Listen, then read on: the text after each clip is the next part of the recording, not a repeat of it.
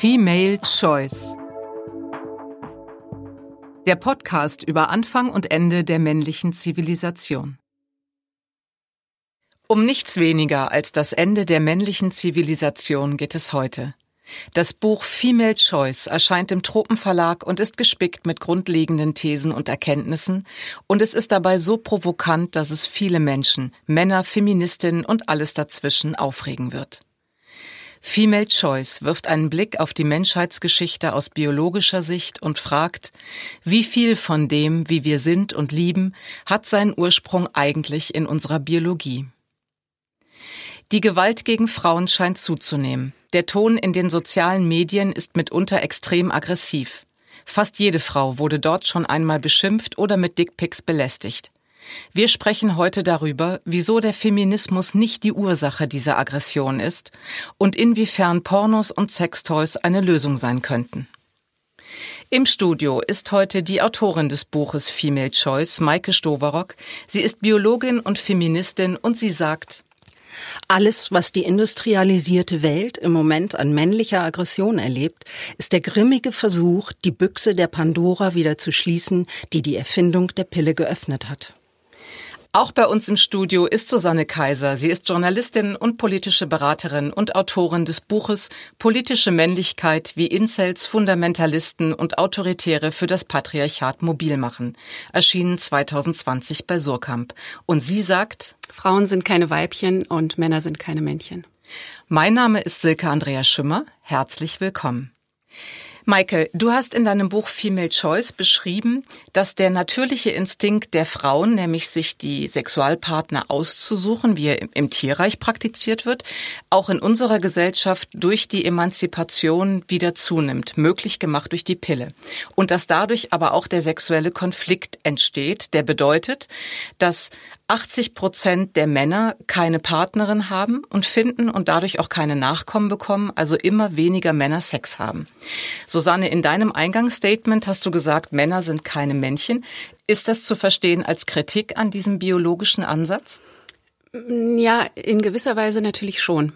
Also ähm, ich denke, dass, dass man Menschen nicht auf ihre Biologie reduzieren kann und noch weniger glaube ich, dass man, dass man bei den Tieren schauen kann, ähm, was sozusagen für Menschen gilt. Also du findest es nicht legitim, die Verhältnisse des Tierreichs auf die Menschen zu übertragen? Genau, das finde ich nicht legitim. Das heißt aber nicht, dass ich nicht ähm, finde, dass, dass da vielleicht was dran ist, was, was diese, das nennt man ja, glaube ich, Pareto-Verteilung richtig? Ja. Der, genau. Ähm, das kann ich nicht beurteilen, weil ich keine Biologin bin. Es kann schon sein, dass da was dran ist und es kann schon auch sein, dass es auch für Menschen gilt. Ähm, aber ich glaube nicht, dass wir bei den Tieren gucken können, um dann die Menschen zu verstehen. Du hast auch gesagt, dass der Unterschied zwischen Mensch und Tier vor allem die Sprache sei. Kannst du das nochmal erklären? Ja, ähm, also das ist meiner Meinung nach der allergrößte Unterschied zwischen der Tierwelt und der menschlichen Zivilisation. Also Zivilisation ist etwas, was einfach nur menschlich ist und das liegt an der Sprache. Das heißt, wir haben ein arbiträres Zeichensystem, ähm, worauf, also was sich entwickelt hat. Arbiträr heißt, es ist willkürlich festgelegt. Und das haben Tiere nicht. Das heißt, unsere ganze Welt besteht aus Kommunikation. Ähm, also ein Hase kann nicht durch den Wald hoppeln, an einen Baum schreiben, Vorsicht, äh, hier Wölfe. Und dann kommt eine Woche später ein anderer Hase vorbei, liest das und denkt, okay, oh Gott, hier ähm, hoppel ich jetzt mal lieber nicht lang, ähm, sondern ich suche mir einen anderen Weg. Und das ist so ein großer Vorteil oder so ein ja so, so ein immenses ähm, Konstrukt, was Menschen dadurch haben, dass es, glaube ich, einfach unheimlich schwer ist, da Tiere und Menschen überhaupt noch zu vergleichen. Und hinzu kommt, dass ja auch die Naturwissenschaft gar nicht anders arbeiten kann und ihre Welt gar nicht anders oder die Tierwelt gar nicht anders begreifen kann als durch Sprache.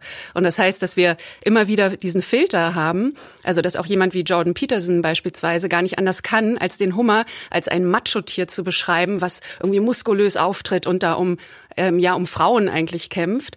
Ähm, und ich glaube, dass, dass genau dieser, dieser Filter der Sprache ähm, verhindert, dass man, dass man Tiere überhaupt anders sehen kann als vor dem eigenen Hintergrund, vor der eigenen Zeit, ähm, ja, und vor, vor dem, was man, was man als menschlich, als menschlich gerade sozusagen ansieht. Also ich würde Susanne zustimmen in dem Punkt, dass Frauen keine äh, Weibchen sind und äh, Männer keine Männchen. Äh, eins zu eins Dinge zu übertragen, das halte ich nicht für richtig. Susanne macht das an der Sprache fest. Ich würde sagen, die Kultur ganz allgemein äh, verändert so viel und, und hat so viel verändert an biologischen und evolutionsbiologischen Prozessen, äh, sowohl verstärkend als auch abschwächend, dass man, äh, dass man nicht den Mensch nur als biologisches Wesen ist gleich Säugetier sehen kann. Das würde ich auf jeden Fall, da stimme ich Susanne total zu. Trotzdem glaube ich, dass man ähm, aus tierischem Verhalten, äh, gerade bei sehr weit verbreiteten Mustern, durchaus äh, Rückschlüsse ziehen kann oder durchaus mal äh, die Frage stellen kann, okay, wenn es da ein Muster gibt, was so weit verbreitet ist äh, und wo wir auch bei Menschen also wirklich viele Hinweise finden, dass auch für den Menschen dieses Muster gilt. Äh, warum nicht mal gucken, ob da was dran ist? Also das ist eher so mein Vorgehen. Ja, ich finde, da, da hast du natürlich total recht mit. Ähm, und das, das finde ich ganz wichtig, dass es jetzt auch mal eine andere Position gibt als diese biologistischen, die man halt von John Peterson kennt, ne, die ja ähm, eigentlich nur legitimieren sollen, warum Männer über Frauen herrschen und warum Männer überlegen sind. Ähm, und deshalb finde ich das ganz wichtig, das auch mal anders zu sehen und diese, du sagst ja auch, du willst eine Lücke füllen. Ähm, das finde ich total wichtig. Ich fände nur, ich fände es nur schade, wenn man, wenn man dann sozusagen alles darauf reduziert und sagt, mhm. das ist sozusagen das einzige Prinzip, was irgendwie gültig ist und ähm, was, was da wirkt, weil es einfach so viele andere komplexe Dinge gibt, gerade bei Beziehungen natürlich. Ne? Das sind so unglaublich komplexe, schwierige, ja, äh, Gebilde, Fall. die genau, die so viel mehr sind als jetzt nur Sex. Mhm. Also auch und da kommt auch wieder die Sprache rein. Ich meine, heute schnuppern wir einfach niemandem mehr am Hintern, um rauszufinden, wer derjenige ist, ne? sondern wir reden natürlich, ne? wir unterhalten mhm. uns. Mhm. Also deshalb würde ich schon sagen, die Sprache ist da. Obwohl es Hinweise wichtig. gibt, dass die, dass bei der Partnerwahl unbewusste Geruchsvorgänge eine Rolle spielen. Ganz sicher, aber dazu muss man sich ja erstmal so nah kommen, dass man überhaupt die Möglichkeit hat. Ja. Also das ist ja schon, da muss man ja schon in der Intimsphäre des anderen sein, um mhm. das fest, feststellen zu können. Und so nah lässt man natürlich Menschen nicht, mit denen man nicht vorher gesprochen hat hat. Ja, das stimmt. Kommen wir ins Gesellschaftliche. Äh, von einer etwas anderen Prämisse ausgehend, aber in der Konsequenz ähnlich dystopisch äh, wie deine Vorstellung, Maike, ist das Buch und die Serie Handmaid's Tale von Margaret Atwood, die ja gerade sehr populär ist und ich glaube, es ist kein Wunder, dass sie gerade jetzt so populär ist. In dieser Serie oder in diesem Stoff begatten wenige Alpha-Männer eine noch geringere Männer, äh, Menge an fortpflanzungsfähigen Frauen und alle miteinander sind geknechtet durch eine rigide Staats- und Religionskultur.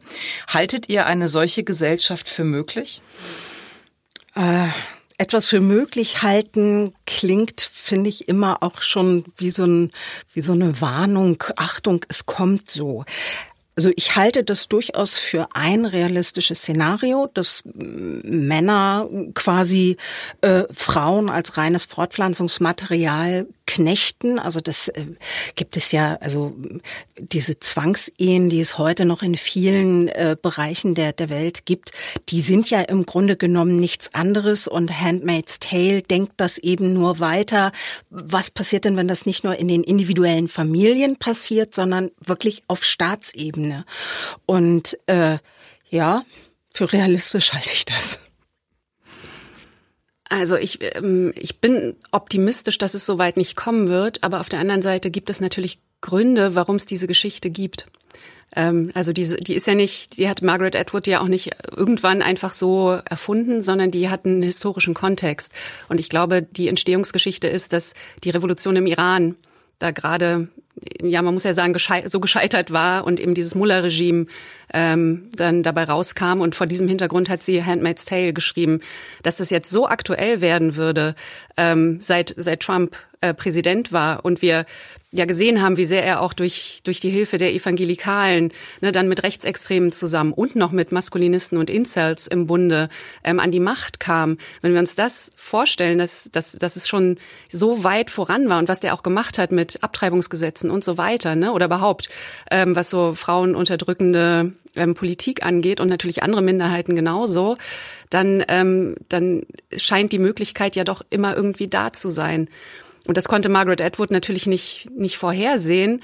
Ähm, und ja, umso schlimmer ist es, dass es diese Entwicklung auch in einem westlichen Land genommen hat. Also da ist ja kein Land vorgefeit, ganz offensichtlich. Was ich mich jetzt frage bei der ganzen Diskussion ist, ob es wirklich einen direkten, also quasi determinierten Zusammenhang gibt zwischen Sexlosigkeit und gewalttätiger Aggression. Da sind doch auch noch Ethik und Kultur und Werte zwischengeschaltet. Es klingt aber in deinem Buch ein bisschen so, als würden jetzt alle Männer, die lange genug keinen Sex kriegen, zwangsläufig durchticken und äh, vergewaltigen durch die Gegend ziehen. Aber so hast du es nicht gemeint. Nein, äh, ich habe auch ganz viel gegen den Begriff Determinismus. Äh, ich, ich glaube, wir sind nicht oder unsere Lebenswege sind nicht vorherbestimmt, äh, auch nicht durch unsere Biologie und auch nicht durch unsere Gene. Aber in allen menschlichen Körpern laufen Prozesse ab, äh, automatische Prozesse, körperliche Prozesse, egal ob man Hormone nimmt oder neuronale Vorgänge im Gehirn, ähm, die eben das Verhalten, die Entscheidungen beeinflussen können. Und natürlich äh, beeinflusst auch oder beeinflussen auch diese Werte, die du genannt hast, Ethik, äh, Erziehung, Werte, äh, das Verhalten. Also da spielen eben mehrere Faktoren eine Rolle und die Erziehung, also die frühkindlichen Erfahrungen in der patriarchalen Kernfamilie, die spielen eine Riesenrolle bei dem späteren Lebensweg. Also gerade wenn man mal so guckt, Kinder, die Opfer von äh, Gewalt wurden im Kindesalter, die werden auch oft als Erwachsene zu Täterinnen und Tätern. Ähm, also da zeigt sich einfach schon der Einfluss dieser hm, zivilisatorischen Strukturen spielt eine große Rolle. Deterministisch ist da gar nichts. Aber eben ein, eine ergänzende Erklärung sind diese physischen äh, Vorgänge im Körper auf jeden Fall. Das heißt, du würdest auch sagen, das ist immer eine Wechselwirkung aus auf dem Ganzen, aus Sozialisation, Biologie auf jeden und Fall. so weiter und so fort. Auf jeden Fall. Ganz wichtig finde ich auch, dass du den folgenden Zusammenhang nochmal klar machst. In reaktionären Kreisen wird ja gerne, äh, werden gerne Probleme zwischen den Geschlechtern damit begründet, dass eigentlich alles total toll war. Und dann kamen die Feministinnen, haben die Ehen kaputt gemacht, haben die Kindheiten zerstört und die sind schuld, dass die Männer jetzt zu Recht aggressiv werden wo sie zuvor doch äh, friedlich waren und alles super geklappt hat. Erklär uns das nochmal, warum die Emanzipation nicht die Ursache der Aggression ist. Äh, wir gehen ein bisschen davon aus, dass aggressive Männer eine Ausnahmeerscheinung sind oder, oder männliche Aggressivität, sagen wir das mal so, eine, eine Ausnahmeerscheinung äh, gibt und es muss doch irgendwelche kulturellen Gründe geben dafür, warum diese Männer aggressiv werden. Ich würde aber sagen, dass ein Lebewesen, äh, dessen gesamte Geschlechtsidentität äh, nicht nur, aber eben auch auf Testosteron beruht, einem Hormon, das ganz maßgeblich an der Entstehung von Aggressivität und Gewaltpotenzial beteiligt ist, äh, dass ein solches Wesen von Natur aus eher ich will nicht sagen aggressiv ist, aber eine Neigung zur Aggression hat. Und ich glaube nur diese patriarchale Monogamie hat dazu geführt, dass die Männer einen Friedlichkeitsgrad erreichen, der sie auch irgendwo zu einem Leben in einer eng zusammenlebenden Gemeinschaft befähigt. Und natürlich ist dieses, die, diese monogame Ehe, äh, die sexuelle Treue, die Grundversorgung des Mannes auch durch die Emanzipation weggebrochen oder bricht gerade weg. Ähm, und insofern sehe ich auf jeden Fall äh, Emanzipation als einen Auslöser. Äh, die Befreiung der Frau ähm, nimmt den Männern die sexuelle Grundversorgung. Insofern besteht aus meiner Sicht ein Zusammenhang zwischen Emanzipation und steigender Aggressivität. Aber das bedeutet nicht, dass die Emanzipation die Männer kaputt gemacht hat. Gehen wir mal miteinander an einen sehr dunklen Ort, nämlich in die Manosphäre. Susanne, kannst du uns erklären, was das ist und wo das ist? Äh, also die, die Manosphäre ist, ähm, wie du ganz richtig gesagt hast, ein sehr düsterer Ort im Internet. Ähm, das ist sozusagen die, die Gegenöffentlichkeit ähm, zur ja, zu, zu allem, was wir an, also was du auch gerade gesagt hast, äh, Maike, äh, was wir an emanzipatorischen und feministischen Bewegungen und auch Sichtbarkeit in den letzten 20 Jahren dank des Internets ähm, erlebt haben. Aber genauso gibt's eben auch die andere Seite und die Möglichkeit für ähm, enttäuschte Männer, sich dort zu organisieren. Und das tun sie eben in der Manosphäre. Das heißt, es ist ein Ort, wo verschiedene ähm, Männer mit einer Männlichkeitsprogrammatik äh, zusammenkommen. Also beispielsweise Incels ähm, und auch andere Maskulinisten ähm, Pickup-Artists, also sammeln sich dort, ähm, organisieren ihren, ihren Frauenhass, organisieren auch ihren Rassismus oder was auch immer, aber vor allem ist es Frauenhass ähm, und ihre Männlichkeitsthemen und, und pflegen da wirklich ähm, ja geschlossene Weltbilder, die sie immer weiter entwickeln und ganze, also auch äh, frauenabwertende Ideologien. Und Frauen haben, ähm, haben zu diesem Ort tatsächlich keinen Zugang. Also sie haben natürlich äh, physisch die Möglichkeit, da, da auch ähm, mit dabei zu sein, aber sie dürfen sich nicht als als Frauen ähm, zu erkennen geben. Also Frauen sind da einfach nicht erwünscht und es gibt auch richtig auf einzelnen ähm, Foren ähm, so, also so, so eine Art Regeln, wo Frauen ausgeschlossen werden. Die größte Gruppe, die sich da äh, tummelt und trifft, sind die Incels. Darüber reden wir nachher noch ausführlicher.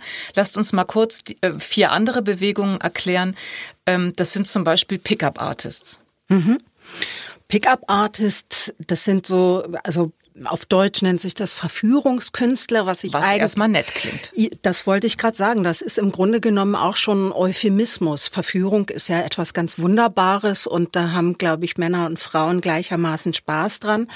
Aber ähm, Pickup-Artists, die versuchen wirklich Frauen abzuschleppen, zum Teil mit ganz ekelhaften äh, Täuschungstricks, mit psychologischer Manipulation äh, versuchen sie die Frauen äh, zu isolieren, in emotionale Abhängigkeiten zu treiben.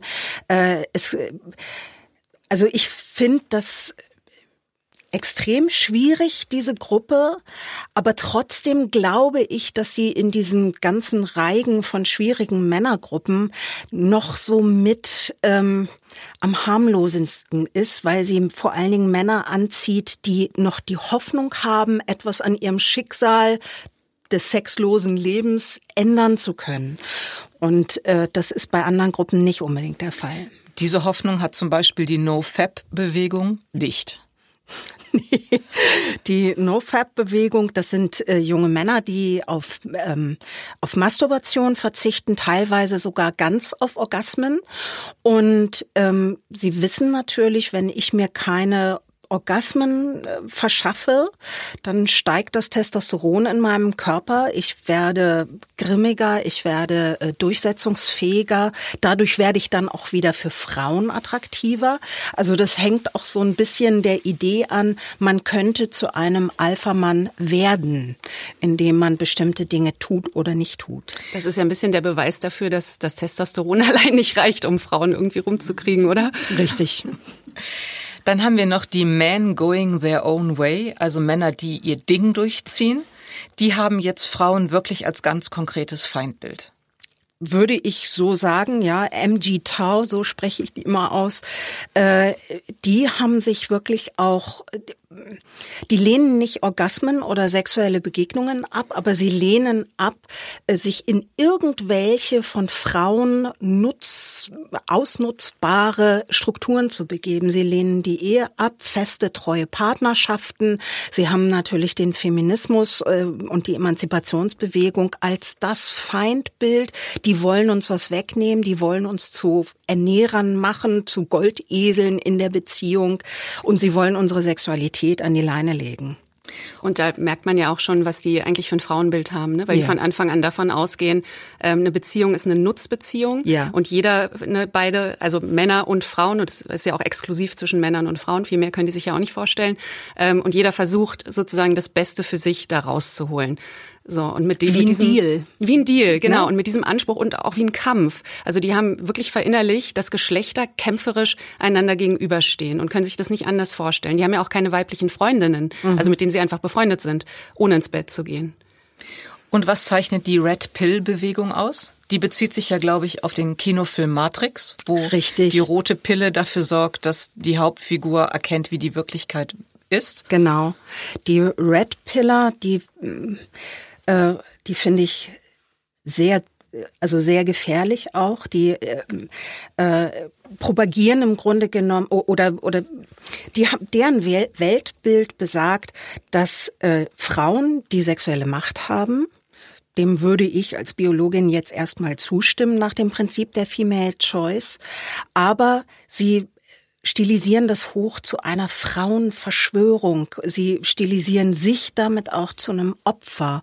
Ähm, und sie ziehen aus diesem äh, aus diesem Red Pill, aus dieser Symbolik ein, ein Identitätsmerkmal. Sie machen sich selbst eben zu den Auserwählten. Wir kennen die einzige Wahrheit. Damit sind sie auch verdammt dicht dran an Verschwör Verschwörungsmystikern oder Myth Myth Mythikern. äh, aber das, was sie, also das, was ihren Kern ausmacht, das ist eben kein Verschwörungsmythos, sondern wenn man diesem Prinzip der Female Choice folgt, ist das durchaus, das hat einen wahren Kern. Nur das, was sie eben drum herum spinnen, wir sind die Auserwählten, wir kennen die Wahrheit, äh, wir ziehen aus als Rächer gegen ein Unterdrückungssystem, das hat natürlich ein unendliches Gewaltpotenzial. Und nicht nur das, das ist auch unglaublich viel Selbstermächtigung. Ja. Also ich glaube, dass das eine ganz starke Rolle spielt bei mhm. all diesen äh, maskulinistischen Gruppierungen, dass die sich selbst ermächtigen wollen. Mhm. Und ich meine, was ob man sich nun selbst persönlich als, als Loser-Typen sieht, der keinen Erfolg bei Frauen hat, ganz persönlich sozusagen und sein persönliches Scheitern anerkennen muss, oder ob man sagt, das ist eine riesen Weltverschwörung und wir müssen jetzt, wir sind auserwählt und müssen dagegen ankämpfen, ist natürlich ein riesen, riesen Unterschied. Ne? Und das können sie dann in der Männergruppe tun. Ja. Susanne, du hast über die größte Gruppe, über die wir jetzt sprechen wollen, die Incels, auch intensiv geforscht. Kannst du mal erklären, wo der Name herkommt und wer und was Incels sind? Also Incel ist ein Kofferwort aus involuntary und celibate. Ähm, das sind also die unfreiwillig zölibatär Lebenden. Das, das war mal ein Internetprojekt in den 90er Jahren, als das Internet überhaupt erst aufkam und wurde, wie gesagt, von einer ähm, Frau gegründet, die sich später auch als queer geoutet hat.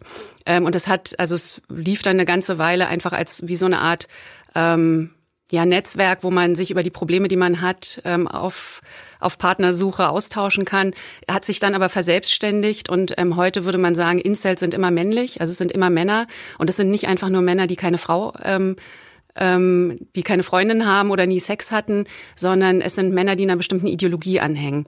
Also es ist, glaube ich, wichtig, dass man diesen Unterschied macht. Das sind ähm, meiner Erfahrung nach Männer, die sozial absolut inkompetent sind und das schon seit früher Kindheit an. Ähm, also da gerät jetzt nicht jeder einfach so rein. Ähm, die, also die auch, weil sie so sozial inkompetent sind, sich natürlich im Internet mit anderen ähm, zusammentun müssen. Und die geben nicht sich selbst die Schuld daran, sondern die geben Frauen die Schuld daran und dem Feminismus, weil der Feminismus ihrer Ansicht nach ähm, sozusagen dafür, also oder er hat ja dafür gesorgt, dass Frauen selber wählen können. Also da haben wir dann die Female Choice, ähm, die ja auch ganz wichtig ist zu beachten. Ähm, und da ähm, und die meinen halt, Frauen würden sich deshalb immer gegen sie entscheiden. Ähm, das ist, hat dann ganz viel mit äußerlichen Kriterien zu tun. Also meistens immer nur mit dem Aussehen. Ähm, Incels halten sich selbst für hässlich, wo es auch ganz viele Gegenbeispiele für gibt, aber dennoch.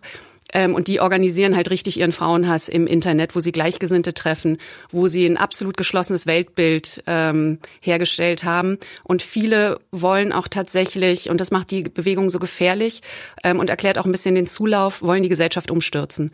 Also die wollen richtig so ein Beta-Mail-Uprising ähm, provozieren mit Anschlägen ähm, damit sie selbst dann eben nicht mehr die Beta oder noch, noch schlechter im griechischen Alphabet Männer sind, ähm, sondern selbst Alphas werden und Frauen sollen dann zugeteilt werden. Eine Galionsfigur dieser Gruppe ist der Amokläufer Elliot Roger. Ähm, wie hängen jetzt Amokläufer mit zunehmend wählerischen Frauen zusammen? Fragst du mich? Ja. Also ich würde sagen, es hängt, es hängt damit zusammen, dass, dass Frauen eben nicht mehr einfach verheiratet werden. Das ist ja auch dein Punkt, Maike. Den mhm. finde ich mhm. sehr wichtig. Ähm, sondern dass, dass Frauen durch, also spätestens seit der zweiten Welle der, der, des Feminismus ähm, wirklich selbst wählen können, sich auch scheiden lassen können ähm, und so weiter. Ähm, und das natürlich viele Männer nicht akzeptieren können. Also da geht es einfach um einen, um einen gekränkten Anspruch, weil viele eben immer noch so sozialisiert werden mit diesem alten Männlichkeitsbild, der Mann muss stark sein, er ist überlegen und er hat natürlich einen Anspruch auf Frauenkörper, er hat einen Anspruch auf Sex. Ähm, und wenn der dann nicht erfüllt wird, dann können einige offenbar sehr, sehr unangenehm werden. wie wir gerade sehen. Und bei ähm, bei Elliot Roger sehen wir, wie, wie weit das sozusagen gehen kann. Der wird ja auch als der erste Incel-Attentäter gehandhabt, obwohl er sich selbst noch gar nicht so ähm, bezeichnet hat. Ähm, und da sehen wir, wir sehen auch von Anfang an, was der für Ansprüche hat, schon als Kind. Das, also er hat ja eine Autobiografie hinterlassen, da können wir das sehen, wie gewalttätig er auch von Anfang an ist. Ähm, und wie sich das dann immer weiter steigert. Das ist auch einer, der sozial wahnsinnig inkompetent ist, der sehr isoliert auch lebt, auch schon relativ schnell, ähm, keine Freunde hat und auch sonst eigentlich niemanden hat und da vers verselbstständigt sich einfach ähm, so sowas, was vielleicht mal eine Psychose oder irgendwie eine, eine Persönlichkeitsstörung war, hin in einen Wahn, ähm, der ja der eben zu, zu diesem Anschlag geführt hat. Maike, du hast aber auch, und das finde ich auch wichtig an der Stelle, herausgestellt, dass äh, diese Incels nicht nur Täter sind, sondern vor allen mhm. Dingen auch leidende Männer. Die haben ja wirklich ein Problem. Ja, also das finde ich eben auch wichtig, äh, unfreiwillig sexuell enthaltsam lebende Männer nicht automatisch mit Incels gleichzusetzen. Denn wie Susanne gesagt hat, da äh, hinter Incels steckt sozusagen ein, ein richtiger Weltplan, ja, äh, eine andere Gesellschaftsordnung zu schaffen. Aber ähm, nicht jeder Mann geht diesen Weg, äh, der keine Partnerin hat. Äh, das Bedürfnis nach körperlicher Nähe, nach sexueller Befriedigung ist ja ein zutiefst äh, natürliches, äh, das sich auch, würde ich sagen, auf ganz, äh, ganz automatisch einstellt. Und insofern, jeder, der schon mal eine längere Zeit unfreiwillig Single war, ähm, weiß, wie schwer das ist, wie einsam man sich fühlen kann. Depressionen und auch Suizidversuche oder Suizide sind unter Incels eben äh, ein weit häufig äh, oder unter sexuell enthaltsam lebenden Männern ein weit häufigeres Phänomen als wirklich diese äh, Amokläufe. Ich finde auch bei diesen Amokläufen noch mal ganz wichtig zu betonen, ähm, Amokläufer da liegt, also da kommt zu dieser sexuellen Enthaltsamkeit oft auch wirklich eine psychische Störung, eine psychische Krankheit dazu. Äh, ähm, es gibt eine, Studie, die ähm, herausgefunden hat, dass viele eben auch so eine narzisstisch-psychopathische Persönlichkeitsstörung haben. Also da kommt auf jeden Fall, kommen da noch Faktoren dazu. Ich würde auf gar keinen Fall sagen, dass jeder Mann, der äh, zehn Jahre keinen Sex hatte, äh, sofort mit einer Axt loszieht. Ne? Hoffentlich nicht. Das klingt jetzt so ein bisschen so, als ähm, wäre diese, also diese psychische Erkrankung sozusagen etwas, was man sich wie ein Virus ähm, einfangen kann und dann hat man das. Aber ich glaube, das hat ja ganz viel mit Sozialisation zu tun. Also das ist was, was wir ja auch bei Elliot Roger sehen, ähm, dass der ganz früh schon riesige Ansprüche an seine Mutter hat, ähm, die sie alle erfüllen muss. Die erfüllt sie auch alle. Ähm, gleichzeitig ähm, steht er ihr gegenüber ja absolut rassistisch auch gegenüber. Sie ist ja asiatisch und es ist für ihn nur Asiatin, ähm, während sein Vater eben weiß aus England ist, was was viel wertvolleres ist. Ähm, und wir haben schon ganz früh auch diese Buddelkastenszene, wo er von einem Mädchen, die will nicht mit ihm spielen oder bewirft ihn mit Sand, ich weiß es nicht mehr genau, ähm, wo er wo er sofort schon als Kind ganz starke Rachegefühle hat, beleidigt ist, ne, sein Ego ist gekränkt und das zieht sich ja dann total durch seine Biografie wie er, was er für Ansprüche an Frauen hat, wie das ganz früh sozialisiert wird. Und ich frage mich da immer, wo ist da eigentlich der, ähm, wo ist da der Anfang von so einer Krankheit? Ne? Oder wie, wie verhält sich das eigentlich mit, ab wann ist es eine Krankheit? Ähm, was ist sozialisiert? Was, ne, was, was fließt da alles rein? Und was für eine Rolle spielt natürlich eine männliche Sozialisation, so ein überzogenes Männlichkeitsbild auch, was ein Mann alles können muss und sein muss und leisten können muss? Ähm, und ja, was hat das zu tun mit eben Ansprüchen an Frauen, auf Frauenkörper, auf Sex ähm, und so weiter? Mhm. Glaubt ihr beide eigentlich, dass das Phänomen der Incels ohne Internet überhaupt denkbar wäre? Nein. Das wäre nicht denkbar. Das ist die, das ist eben das Problem, was die haben. Die sind total isoliert, ähm, schon von Anfang an sozial inkompetent, ähm, isolieren sich dann weiter, weil es das Internet gibt und weil sie ja die Möglichkeit haben, sich dann doch auszutauschen und Gleichgesinnte zu finden. Und die würden ja im analogen Raum niemals rausgehen und sich mit anderen Männern zusammentun und da ihr, ihre Ideologie schmieden. Das ist ein absolutes Internetphänomen. Das kann man anders gar nicht erklären. Sind das denn die, die da geäußerten Gewaltfantasien, sind das reale Gewaltankündigungen, die dann auch Konsequenzen haben? Oder reagieren die sich da nur virtuell ab? Beides. Also das, die steigern sich da natürlich total rein, bestätigen sich in ihrer Bubble ja auch darin, dass es total richtig ist, so zu denken und diese Gewaltfantasien zu haben. Ähm, das wäre ja auch meine These. Ne? Da geht es ja um Anerkennung von anderen Männern und da geht es um diese Männergemeinschaft viel mehr noch, als es um wirklich Sex geht. Also Incels hätten ja die Möglichkeit, auch zu einer Sexarbeiterin zu gehen beispielsweise und einfach zu bezahlen für die Triebabfuhr. Aber ich glaube, das ist nicht allein das, worum es da geht, sondern da geht es darum, dass man, dass man sich aufwertet, dass man ähm, sich ermächtigt auch, ne? eine Männergemeinschaft findet, ähm, in der das anerkannt ist, was man da sagt. Und die steigern sich dann so rein und das hat ja auch, also diese Foren, die haben einfach auch so eine Sogwirkung, ne? wenn es dann viele Kommentare und Likes und keine Ahnung dazu gibt. Ähm, dass, dass die da, glaube ich, dann schwer wieder rauskommen. Und es wenig, dadurch, dass es eben, Entschuldigung, dadurch, dass es eben das Internet ist, gibt es ja auch wenig Korrektiv oder wenig Widerspruch. Das wäre meine Frage gerade gewesen. Gibt es da äh, irgendwelche ähm, ja, Reglementierungen? Also guckt da jemand drauf oder ist das wirklich wie im Darknet völlig ungeschützt. Also es gibt ja Foren, gerade bei Reddit oder Incels ähm, Co., die, die tatsächlich gesperrt wurden. Ne? Das waren vor allem nach dem Anschlag von Toronto 2018 sind ja Internetseiten gesperrt worden oder sind Foren, ganze Foren gesperrt worden. Aber die haben natürlich immer auch Möglichkeiten, dann sich woanders wiederzutreffen. Also insofern, äh, also gibt es zwar die, das, das, das Regulativ sozusagen, oder es gibt manchmal Administratoren, die da auch regulieren, aber ich glaube, vom, vom ganzen Ding her ist das Internet ja etwas, was anders funktioniert als die analoge Welt.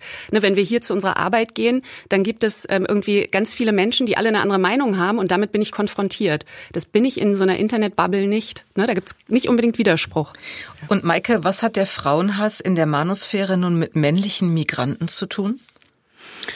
Ähm, also diese, diese Manosphere, die sieht Männer vor allen Dingen als Konkurrenten, als Konkurrenten um Frauen. Äh, ich glaube, das kann man auch gar nicht anders. Also wenn man sich ganz sehr eine Sache wünscht und die aber einfach nicht bekommen kann, dann verengt sich der Blick wirklich zu so einer Stecknadelkopfgröße. Und das ist das Einzige, was mir noch wichtig ist im Leben. Ähm, und ich glaube, dass solche Incels eben in, in vor allen Dingen männlichen Migranten nicht äh, rettenswerte Menschen sehen, sondern die sehen in allererster Linie mehr Konkurrenz, also mehr Konkurrenz um Frauen. Du gehst sogar so weit, dass, dass du sagst, wenn alle die Flüchtlinge, die während der großen Krise zu uns gekommen wären, alles Frauen und Mädchen gewesen wäre, wäre dieser Fremdenhass gar nicht so hochgekocht. Ich weiß nicht, ob ich es äh, so sagen, also so krass ausdrücken würde, aber die Frage stelle ich mir schon. Also wenn das alles äh, junge, alleinstehende Frauen zwischen 16 und 25 gewesen wären, ich glaube, die Reaktion wäre tatsächlich anders ausgefallen. Aber weil eben äh, es in vielen Fällen Männer waren, ist ja auch klar, in, die kommen ja eben häufig auch aus sehr patriarchal geprägten Ländern äh, und da sammelt dann die ganze Familie irgendwie Geld für die Flucht und äh, gibt also ermöglicht dann natürlich dem Sohn als Hoffnungsträger äh, diese diese Flucht äh, nach Europa. Aber das ist doch ein ganz interessanter Punkt. Denn mhm. ähm, diese, das, was du gerade beschrieben hast, das kennen wir ja vor allem aus dem subsaharischen Afrika. Mhm. Und diese Fluchtbewegung, die haben wir schon so lange. Ne? Das haben wir schon seit den 90er Jahren, dass übers Mittelmeer ähm, Menschen kommen, ertrinken und so weiter. Das hat aber nie jemanden so, so richtig groß gekratzt. Ne? Das, die Medien haben da nicht richtig drüber berichtet. Manchmal, wenn es einen Sommer gab, wo wieder viele ertrunken sind. Aber eigentlich war das ja eher so ein, so ein unterschwelliges Phänomen, ne? was wir gar nicht wahrgenommen haben. Und dann kam mhm. 2015. Und plötzlich war alles anders. Natürlich waren es auch mehr Menschen, aber ich glaube, dass es auch daran liegt, dass es so stark instrumentalisiert wurde. Ne, wir haben ja gesehen, wie die AfD dann ähm, damit total mobilisiert hat. Björn Höcke hat ja auch gesagt, wir müssen unsere Männlichkeit wieder entdecken. Ähm, ne, das, nur dann werden wir wehrhaft und das müssen wir jetzt werden angesichts der Männer, die da kommen. Ähm, also der hat ja, der hat es ja so instrumentalisiert und so stark auch als als Kontrollverlust dargestellt, den ähm, unsere weibliche Kanzlerin ähm, offenbar zu verantworten hat und damit die AfD die vorher in der Bedeutungslosigkeit versunken war, ganz nach vorne gebracht. Also ja. innerhalb der Möglichkeiten von so einer Partei. Ähm, ja. Du hast jetzt gerade schon die AfD angesprochen, da hake ich jetzt direkt mal ein. Äh, reaktionäre Parteien und Rechtspopulisten sind ja auf der ganzen Welt im Vormarsch. Es fällt ja wirklich auf, dass es überall passiert. Kannst du dir das irgendwie erklären, wo diese Bewegung herkommt? Ja, ich würde schon sagen, wie Maike auch am Anfang gesagt hat, dass das natürlich damit zu tun hat, ähm, dass, dass Frauen und politische Minderheiten überall auf der Welt, also vor allem im Westen, natürlich, wo diese Parteien ja auch auf dem Vormarsch sind, absolut sichtbar geworden sind in den letzten 20 Jahren durch die Möglichkeiten des Internets. Ne, wir hätten sowas wie die MeToo-Bewegung ähm, oder, oder Aufschrei und so weiter ähm, oder auch äh, Black Lives Matter. Das hätten wir in diesem Maße gar nicht in der analogen Welt haben können, weil patriarchale Strukturen, die ja alles durchziehen. Ne? Die durchziehen die Medien, die haben wir in der Wirtschaft, die haben wir in der Politik, die haben wir überall im öffentlichen Leben. Die hätten das, die hätten das gar nicht ermöglicht. So und das Internet ist eine Gegenöffentlichkeit, die unglaubliche Möglichkeiten zur Verfügung stellt. Und diese Möglichkeiten haben Frauen und andere politische Minderheiten genutzt. Ähm, und das hat diese diese scharfen reaktionären Bewegungen auf den Plan gerufen. Und das können wir auch genau ähm, auch was, sozusagen vom, vom Aufstieg her genau nachvollziehen. Ne, das waren also mit ähm, in Frankreich mit den Rechten, die ja so mit die ersten waren oder oder auch in den Niederlanden. Ne, das ist so ab den zwei ab der 2000er Jahre, dass die aufsteigen. Also genau da, wo wo auch das Internet eben immer mehr unser öffentliches Leben bestimmt. Darf ich da noch mal kurz einhaken? Immer. Ähm, ich finde aber eben genau an diesen, äh, an diesen reaktionären und rechten Parteien, äh, da spielt Sexualität immer eine riesengroße Rolle. Die haben, äh, also gerade auch wenn man da in Amerika denkt an diese Evangelikalen, äh, an überhaupt an die Republikaner, die äh, Mike Pence hat, glaube ich, irgendwann mal gesagt, eine Frau, die verhütet, ist hässlich. Mhm. Oder Frauen, die verhüten, sind hässlich. Ähm, auch die AfD angesichts dieser Flüchtlingsbewegungen seit 2015, die hat immer wieder gesagt, wer schützt unsere Frauen?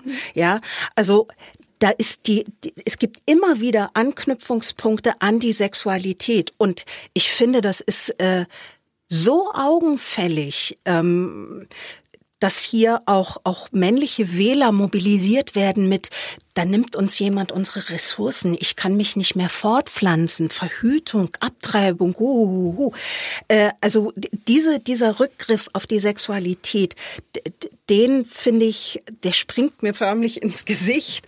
Und äh, da glaube ich eben, äh, dass das eben auch etwas mit der natürlichen Sexualität zu tun hat. Aber es ist ja auch es ist ja auch eine, eine Form, ähm, Frauen zu beherrschen, indem man sie ja. auf Sexualität reduziert ja. und aufs Haus und aufs Kinderkriegen. Auf jeden Fall. Und dass es bei sowas wie Abtreibungen wirklich darum geht, dass Frauen eben nicht selbst über ihren Körper bestimmen sollen dürfen. Ähm, das zeigt ja, dass Frauen und Kinder ansonsten keine sehr große Rolle spielen in der Politik von rechten Parteien. Ja. Auch nicht bei Donald Trump. Also wir haben ja gesehen, wie das da an der Grenze ähm, von Mexiko zugegangen ist. Und wir sehen es auch sonst, was alleinerziehende Mütter äh, mit Kindern angeht. Da ist das Kind, das spielt da keine große Rolle. Ja, sondern es geht wirklich darum, dass man, dass man Frauen auf ihrer Position in der Gesellschaft unten hält und dass sie aufhören, die männliche Rolle, ähm, nämlich die privilegierte Rolle in, ne, in der Gesellschaft, in der Politik, in der Wirtschaft und so weiter und auch in der Familie anzuzweifeln. Das ist ja das, was passiert ist. Über Abtreibung würde ich jetzt gerne auch noch ein bisschen ausführlicher mit euch beiden reden, denn äh, man muss nicht äh, Amokläufe oder Vergewaltigung oder Körperverletzung nehmen, sondern ähm, dieses patriarchalische System oder die androzentrische äh, Zivilisation zeigt sich auch schon ähm, in dem Thema Abtreibung. Die beschreibst äh, du Maike, nämlich als einen besonderen Trumpf der androzentrischen Zivilisation. Also man kann mit den Abtreibungsgesetzen Frauen kontrollieren. Kannst du das nochmal näher erklären? Naja, also in den westlichen Ländern, da haben sich Frauen zum Glück von der Zwangsheirat befreit. Das heißt also, man kann sie jetzt nicht mehr durch Verheiratung zur Fortpflanzung zwingen. Und da bleiben dann im Grunde genommen aus meiner Sicht nur noch die Stellschrauben Verhütung und Abtreibung, um Frauen wieder in den Gebärautomatismus reinzuzwingen. Und ähm, man sieht es eben in, in ganz vielen Ländern, in katholischen Ländern ist es besonders äh, schlimm, dass Frauen, die abtreiben, weil sie eben in einer Situation stecken, in der sie ein Kind nicht ernähren, erziehen, äh, in Sicherheit auf ziehen können, äh, dass denen dort äh, äh, ähm, Abtreibung verboten ist. Zum Teil selbst nach Vergewaltigung oder auch nach Vergewaltigung durch einen eigenen Familienangehörigen, was ja dann also auch nochmal äh, unter dem äh, Hinblick von oder im Hinblick auf Inzest äh, eine Riesenrolle spielt. Wie ist denn die Rechtslage heute in Deutschland? In Deutschland äh, kann eine Frau, also eine Frau, die schwanger ist und nicht schwanger sein möchte, die kann abtreiben, auch ohne, ohne Gründe, aber sie muss vor dieser Abtreibung eine Pflichtberatung durch eine bestimmte Stelle über sich ergehen lassen. Der Gesetzgeber sieht auch vor, dass dieses Gespräch darauf hinwirken soll, die Frau zur, ähm, zur Geburt zu überreden, also ihr die Abre äh, Abtreibung auszureden. In vielen Stellen wird das so nicht gemacht, weil natürlich äh, die Beraterinnen da auch ein, ein viel besseren Einblick in, in, in die Not, in das Elend der unfrei, un, ungewollt Schwangeren haben. Äh, aber der Gesetzgeber sieht vor, die Schwangere soll bitte angehalten werden, von der Abtre äh, Abtreibung zurückzutreten. Sie darf aber bis zur vollendeten zwölften Woche abtreiben. Mhm. Und da hast du in deinem Buch auch, äh, was ich sehr klar dann fand, aber ich hatte mir darüber noch nie Gedanken gemacht, diese zwölf Wochen sind mitunter als zeitlicher Rahmen sehr knapp. Auf jeden Fall. Also äh, das klingt erstmal viel, drei Monate. Auch da kann man sich doch mal schön irgendwie im Sessel zurücklehnen und sich das alles in Ruhe durch den Kopf gehen lassen. Aber zum einen merkt nicht jede Frau sofort mit dem nächsten Zyklus, dass sie schwanger ist. Viele Frauen haben einen unregelmäßigen Zyklus. Äh, womöglich merkt sie das auch erst beim übernächsten Zyklus. Und dann ist der Fötus schon sechs Wochen alt. Äh, und, und äh, schon hat sich diese äh, Zeit zur Entscheidungs Entscheidungsfindung um die Hälfte reduziert. Das natürlich auch Arztbesuche, äh, die Suche nach einer Beratungsstelle, die Suche nach einer Klinik, die dann auch diese Abtreibung durchführt, sich mitunter sehr, sehr zeitaufwendig gestaltet. Die Zahl der äh, Stellen, bei denen man Abtreibungen durchführen kann, die ist extrem rückläufig, vor allen Dingen auch in ländlichen Gebieten. Und die Informationen, wo diese Stellen sind, sind ja auch schwierig zu kriegen, denn wir haben ja ein Abtreibungswerbeverbot. Ja. Das ging ja auch groß durch die Medien, dass eine Frauenärztin Ärztin verurteilt worden ist. Ich weiß nicht, wie der Stand der, des Prozesses da jetzt im Augenblick ist. Sie hat verloren. Sie hat verloren. Okay, das heißt also, man darf nach wie vor keine in Anführungszeichen Werbung schalten. Das bedeutet, ich darf als Gynäkologin auf meiner Homepage nicht mal sagen, dass ich das anbiete. Richtig. Ich muss als schwangere Frau also unter Umständen zig Praxen durchtelefonieren, bis ich jemanden habe, der mir da hilft. Richtig. Also diese schlechte Versorgungslage für Frauen ähm, mit dem Wunsch, eine Schwangerschaft vorzeitig zu beenden, die äh, führt einfach dazu, dass zwölf Wochen die vergehen wie im Flug im Zweifelsfall. Und Susanne, du hast das eben schon angesprochen und ich glaube, da ist Maike auch deiner Meinung, dass es bei diesen Abtreibungsgesetzen eben gerade nicht um den Schutz des Lebens geht, also des ungeborenen Lebens, das der Frau sowieso nicht, sondern es geht um die Kontrolle der Frau. Kannst du das nochmal erklären? Äh, ja, ich kann es versuchen. Ähm also dadurch, dass, dass Frauen nicht die Möglichkeit haben, selbst über ihren Körper zu bestimmen, ähm, sondern eben ein Kind bekommen müssen, was sie, was sie aber nicht bekommen wollen oder für das sie nicht sorgen können. Ähm, Im Zweifelsfall, das, das ähm, schneidet natürlich ganz stark ähm, in das Recht von Frauen auf Selbstbestimmung ein. Also man kann ja, also viel mehr kann man ja kaum noch ähm, jemanden beschränken, als dass, dass man nicht über seinen eigenen Körper bestimmen darf. Also viel, viel weiter kann man ja da gar nicht gehen. Ja, also äh, für mich ist das ist, ist dieses Argument, es geht um den Schutz des Lebens, es geht um das Kind absolut hinfällig. Es in keiner patriarchalen Gesellschaft sind zum Beispiel alleinerziehende Mütter äh, haben die irgendwelche Strukturen, die ihnen das Leben mit einem Kind erleichtern. Äh, Ginge es um das Kind, würden zum Beispiel alleinerziehende Mütter viel, viel besser abgesichert, äh, sowohl wirtschaftlich als auch was ihren, ihre Stellung in der Gesellschaft angeht. Aber es ist tatsächlich so, äh, der Schutz des Lebens oder es geht nur so lange um das Kind, bis die Frau geboren hat. Danach ist sie allein. Ja, und natürlich sind nicht alle Frauen, die abtreiben wollen, allein. Äh, da gibt es sicherlich auch viele, die in Partnerschaften leben. Aber ich würde jetzt mal sagen, eine, eine alleinstehende Frau, die ist vielleicht eher mm, kommt eher in eine Situation, in der sie sich ein Kind zweimal überlegt, als eine, die in einer Partnerschaft lebt. Und jetzt sprechen wir ja nur über ähm, eine einigermaßen normal funktionierende, eben patriarchale Zivilgesellschaft. Ja. Ne, wenn wir dann noch ähm, drüber nachdenken, dass viele die Abtreibungen ähm, ähm, strafbar machen wollen, ähm, oder wieder strafbar machen wollen, dass die ähm, rechtsradikal sind oder evangelikal oder so, da geht es natürlich auch noch um andere Dinge. Ne, da geht es natürlich auch noch darum, dass man zum Beispiel sowas wie die weiße Rasse erhalten will und dass Frauen deshalb nicht abtreiben sollen ähm, und keine Karriere machen sollen, ne, sondern dass sie weiter dafür sorgen sollen, dass die weiße Rasse am Leben bleibt. Also wo ja. wir dann ganz schnell bei dieser Idee vom großen Austausch sind oder bei der Ideologie vom großen Austausch. Welche Maßnahmen könntet ihr euch denn vorstellen, dass die sinnvoller wären als ein Abtreibungsverbot, wenn man nun tatsächlich ungeborenes Leben schützen wollen würde? Ja, auf jeden Fall äh, eine viel, viel bessere Absicherung von, von äh, Frauen, von Müttern. Ähm, wir haben ja schon, schon darüber gesprochen, dass also auch Frauen einen extremen wirtschaftlichen Einbruch erleben, sobald sie ein Kind bekommen. Und zwar unabhängig davon, ob sie alleinstehend sind oder in einer Partnerschaft leben.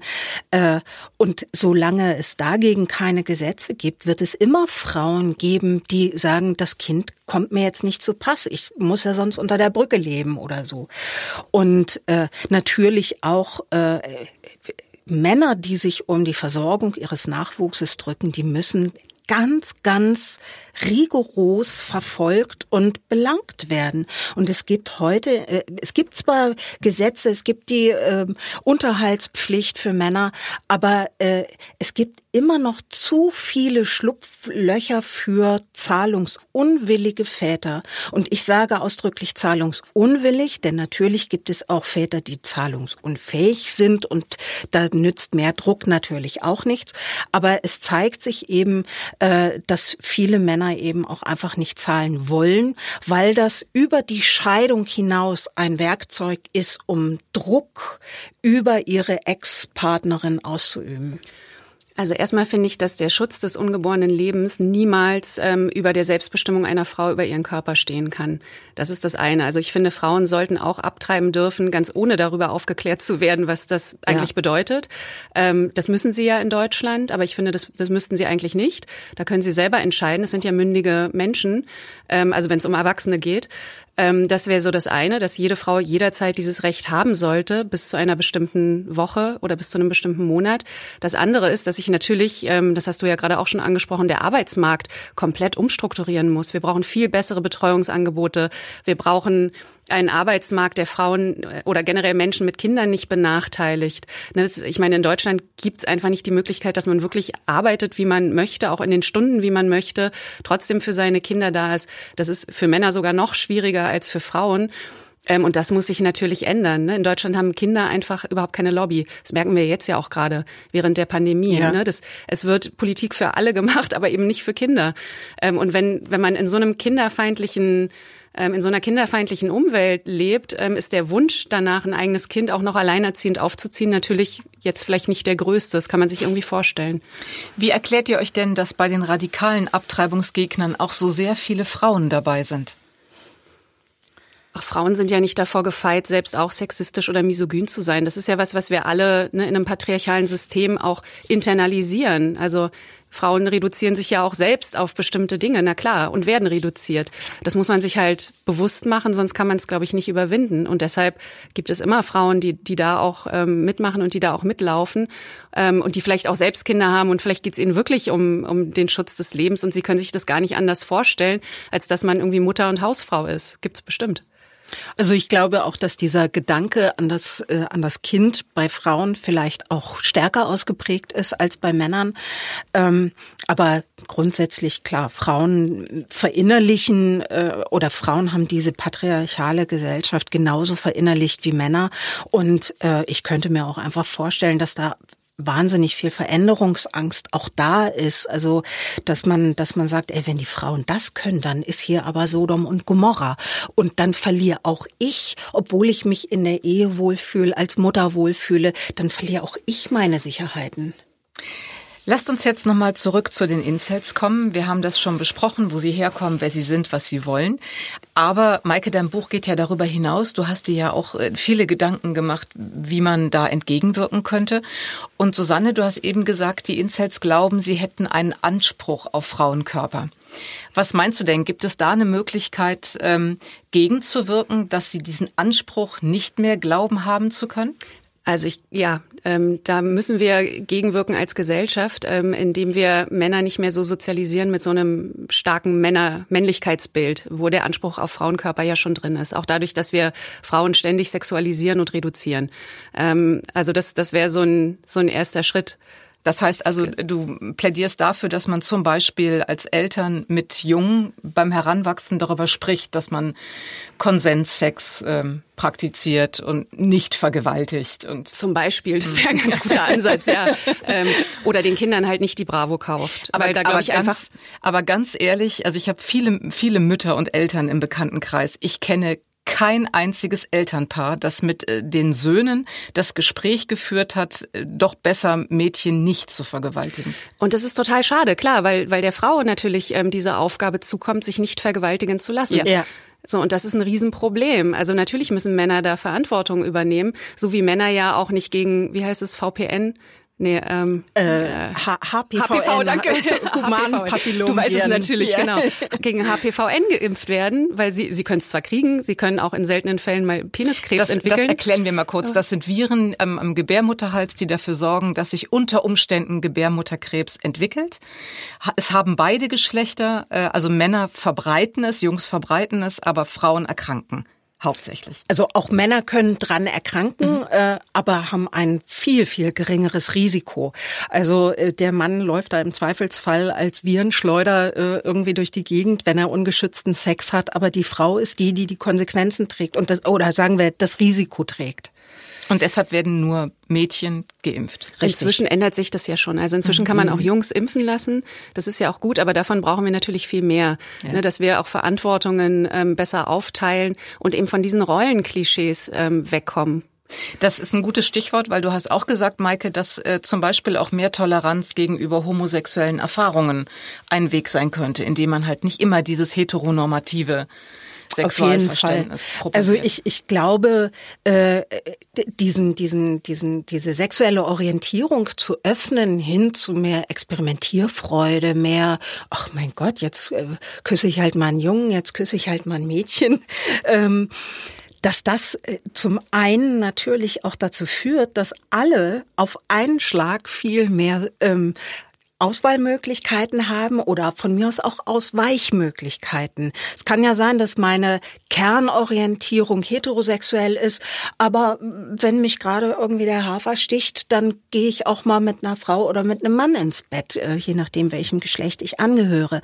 Und äh, das da können eigentlich alle nur von gewinnen. Aber es ist natürlich auch in der heteronormativen Gesellschaft so, in dem Moment, wo du eine Erfahrung mit dem gleichen Geschlecht machst, der, äh, will sofort diese Gesellschaft wissen, ja, was bist du jetzt schwul? Und du bist doch direkt lesbisch? abgestraft. Ja, genau. Mhm. Und weil Schwulsein eben, da bist du dann auch gleich Außenseiter, da bist du dann gleich Minderheit. Minderheit, oh. Also ich, ich glaube, äh, diese Heteronormativität ist für das Ausleben, für das lustvolle Ausleben von Sexualität aller Menschen was ganz, ganz Schlechtes. Ja, das glaube ich auch. Ähm, und dazu kommt ja auch, und daran sieht man wieder, was für ein Frauenbild es eigentlich gibt, ähm, dass das Frausein auch, auch irgendwie was Lächerliches hat. Und ich glaube, mhm. dass deshalb Homosexualität vor allem unter Männern auch so verpönt ist. Auch und also auch heterosexuelle Männer könnten ja mal einen One-Night-Stand mit einem Mann haben. Ich meine, ne, das ist ja gar nicht ausgeschlossen. Aber dass einer von beiden dann die Frau sein muss und die Frau spielen muss sozusagen in der ja. Fantasie, das ist, glaube ich, ein Riesenproblem und das ist ein Riesenhemmnis. So wie Jungs eben auch keine Mädchenkleider lange, jedenfalls nicht, tragen können, ohne dass sie ausgelacht werden dafür. Und das können Richtig. Mädchen ja viel einfacher. Und das, ja, das ist einfach ein Problem, finde ich. Ein anderer Punkt, äh, bei dem du sagst, es wäre eine Möglichkeit, wäre Prostitution, mhm. um Männer mit Sex zu versorgen. Wobei ich mich da frage, ob es die geben kann, ohne die Frauen zu objektivieren und zur Ware zu machen. Da hast du gesagt, ähm, man könnte zum Beispiel den Beruf aufwerten, so dass man das ja. Äh, gesellschaftlich halt völlig äh, legalisieren kann. Ja. Ich habe das äh, in, in einer der letzten Folgen schon mal gesagt. Ich glaube, dass Sexworkerinnen und Sexworker äh, ein, ein Riese, ein, ein Riesendienst an der Gesellschaft leisten, indem sie äh, ähm, schädliche sexuelle Strömungen abfangen und dafür Dafür steht Ihnen Respekt zu, dafür steht Ihnen auch Dankbarkeit zu. Bei sowas muss man natürlich aufpassen, also sowohl wenn man Sexarbeiterinnen zur Verfügung stellt als auch Sexpuppen, ähm, dass man diesen Anspruch auf Frauenkörper damit nicht kultiviert, weil damit zementiert man das natürlich auch, dass Männer denken schon als Jugendliche dann, hey, natürlich habe ich einen Anspruch auf Sex und auf Frauenkörper. Ja, das wird mir ja sogar vom Staat hier irgendwie finanziert oder was auch immer. Ein letzter Punkt, den du angesprochen hast, ist Pornografie, wobei mhm. es da ja die uralte Debatte gibt, sorgt Pornografie wirklich für Triebabbau oder stachelt sie sie erst recht an? Mhm. Weiß ich nicht. Wie siehst du das? Äh, ich glaube, es gibt eine Wechselwirkung in beide Richtungen. Also, dass Pornografie Männer äh, sexuell aufstachelt, das ist äh, unbestritten. Aber es ist eben unheimlich schwer auch nachzuweisen, wie würde denn ein Mann aufwachsen ohne jede Pornografie. Heute kommen schon achtjährige Jungen irgendwie mit pornografischem Bildmaterial in Berührung. Also das ist schwer, da sozusagen die Kontrollgruppe aufzustellen, um das mal zu untersuchen. Aber ich meine, eigentlich ist gegen Pornografie ja gar nichts zu sagen, wenn sie denn irgendwie in einer gleichberechtigten Form stattfinden würde. Aber das sehen wir ja nicht. Ne? Ja. Wir haben auch da wieder ganz klare Rollenbilder. Frauen werden gedemütigt in Pornos.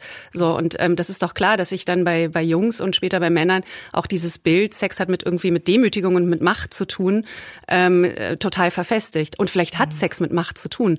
Aber dass es immer von der einen Seite in die andere Richtung sozusagen wirkt und immer nur in die Richtung, ähm, das, das ist halt irgendwie falsch. Das letzte Wort hat bei uns im Podcast immer der Gast. Deshalb geht die letzte Frage an Susanne. Dein Buch hat den Titel Politische Männlichkeit. Das lädt sich ja an an dem bekannten feministischen Slogan Das Private ist politisch. Inwieweit kann denn so etwas Privates wie eine Geschlechtszugehörigkeit politisch sein und wie können wir auf diese politische Männlichkeit reagieren? Also ich meine natürlich nicht, dass die Geschlechtszugehörigkeit politisch geworden ist, ähm, sondern das, was mit Männlichkeit verbunden wird. Also das, was wir unter Männlichkeit verstehen und was Männer auch von sich selber ähm, an, an Männlichkeitsideal haben. Ähm, und das ist, dass sie, dass sie, also wie ich schon gesagt habe, ne, das ist ein soldatisches oder ein Alpha-Männlichkeitsbild, dass sie herrschen, stark sind, die Kontrolle haben, immer die Entscheidungen treffen und das auch erfüllen müssen. Das sind ja auch unglaubliche Zwänge, die damit auch für Männer einhergehen. Ähm, und dass sich das jetzt, wo Männlichkeit aber so stark angezweifelt ist ähm, und eben nicht mehr die Norm darstellt, das merken wir ja auch. Ne? Dass, dass Männer sind einfach in ihrer Männlichkeit problematisch geworden und erklärungsbedürftig, wenn sie dieses Männlichkeitsideal verkörpern. Ähm, das heißt, sie sind nicht mehr die Norm. Ähm, und ich glaube, dass sich deshalb Männlichkeit ähm, politisiert hat und eben politisch geworden ist, als äh, eigentlich auch wie eine Art Identitätspolitik. Ähm, und da, ja, wie man darauf reagiert, ist total schwer. Ich glaube, man kann da nicht, also man kann da nicht drauf eingehen, sondern man muss diesen diesen Kampf, den wir ja gerade führen um Sichtbarkeit und um auch um die nächste Norm, da ist ja ein Vakuum entstanden, den, den muss man weiterführen. Und da kann man, glaube ich, keine Rücksicht drauf nehmen, ob da nun manche traurig sind, dass sie ihre Privilegien einbüßen. Das war Female Choice, der Podcast über das Ende des Patriarchats. Heute haben wir uns angesehen, welche negativen Auswirkungen die Rückkehr des Female Choice Prinzips in der Gesellschaft haben kann und wieso der Satz von Margaret Atwood, Männer haben Angst, dass Frauen sie auslachen könnten, Frauen haben Angst, dass Männer sie töten könnten, leider keine Rhetorik ist. Danke an Maike Stoverock und Susanne Kaiser. Ich sage auf Wiedersehen und Sie da draußen, kommen Sie gut durch die Paarungszeit.